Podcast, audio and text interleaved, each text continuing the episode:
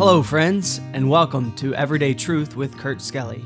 We're here to show that the Bible is relevant to your life every single day, and we're glad you joined us here for the conversation. We're exploring the book of 2 Peter and learning what it means to grow in grace. Now, let's join Kurt for today's episode. Hey, friends, welcome back to today's episode of Everyday Truth. So glad that you're here.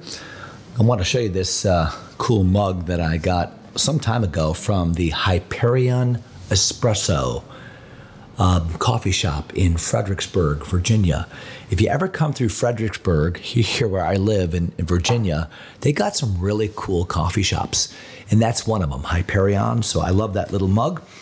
Uh, we are in Second Peter chapter number three. As I said last episode, we're getting really close to the end of this um, really powerful book in the Bible, and we talked about how our time frame oftentimes is skewed as human beings. We don't understand why is God waiting? Why aren't things happening sooner? And we talked a bit yesterday about the fact that God is long suffering. And we ought to be glad for that. Aren't you glad that God waited for you? And we ought to be glad to know that God has his purposes and his reasons for all of his seasons.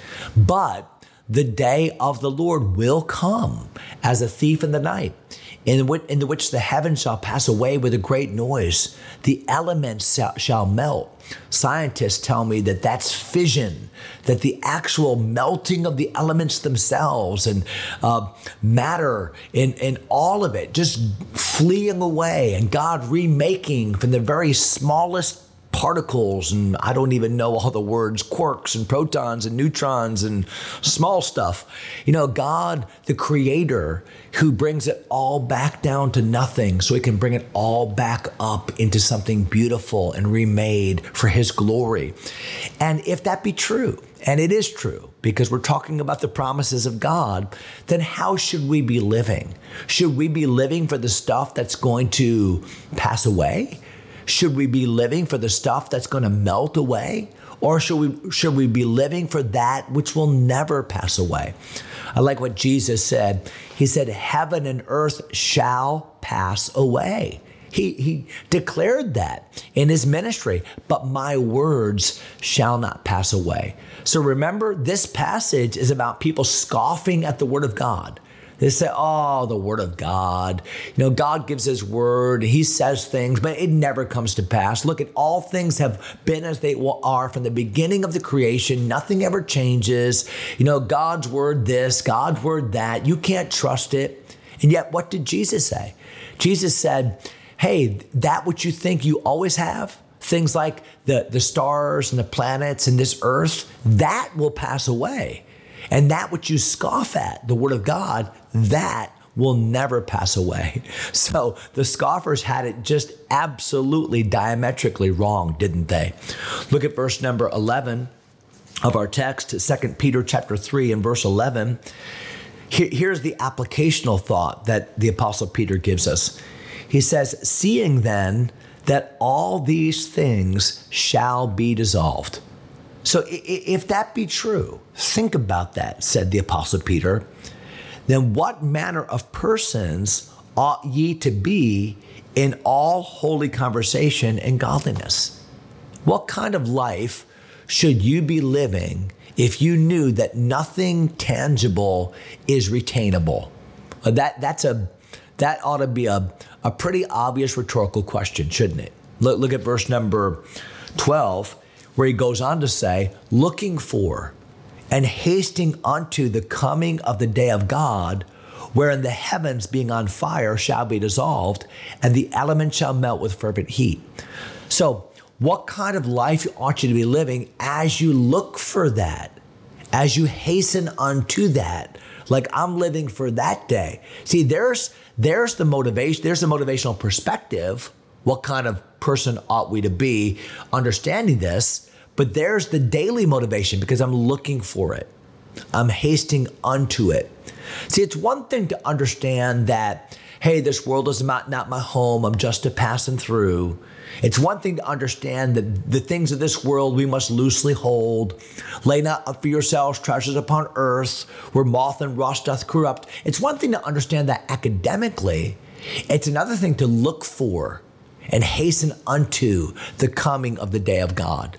See, we've got to remind ourselves. There's our theme, right, in this book. We've got to remind ourselves day after day what am I looking for? What, what am I, what am I, what am I, what am I running for? What, what am I hastening unto? And I, I would ask you that even today. What are you looking for? Uh, even as you look for the fulfillment of your goals today, or your checklist of things that you're going to do, or your one year, five year, 10 year plan, or the work goals that you have. Uh, all of that is good, I, th- I guess, in its place.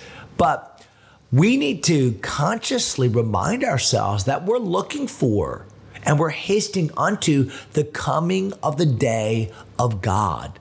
That's why the apostle Paul in 2 Timothy chapter 4 said, you know, there, there's laid up for me a crown of rejoicing, which the Lord, the righteous judge, will give me at that day, and not to me only, but unto all them also that love his appearing.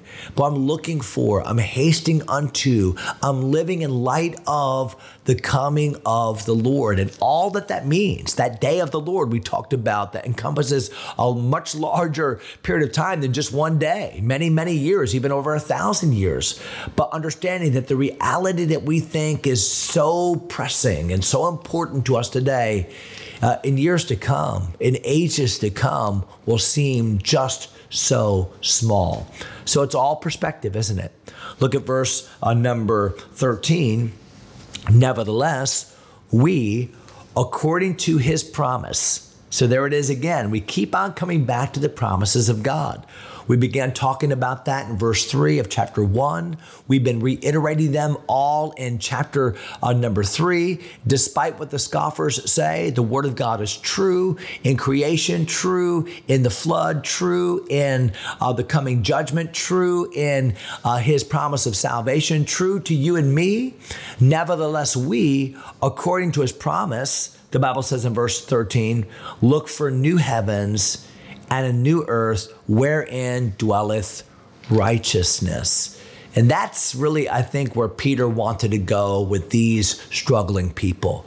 You know, we're, we're, not, we're, we're not looking for this world to become utopia.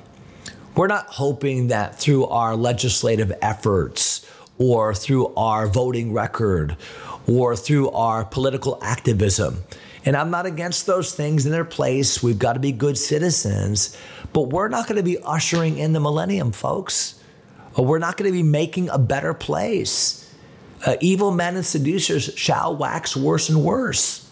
Uh, the point is, we're looking for God to make all things new. And there's coming a new heaven and a new earth a new Jerusalem coming down from God out of heaven, wherein dwelleth righteousness, where we can walk on streets of gold. We can eat of the tree of life freely. We can dwell in the very presence of God.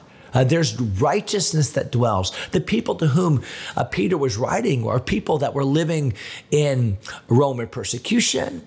Uh, they were living in uh, a society that celebrated debauchery and it was hedonistic and was polytheistic, and it seemed as if Christianity and righteousness and holiness, worshiping God, all of those things seemed like they were losing propositions.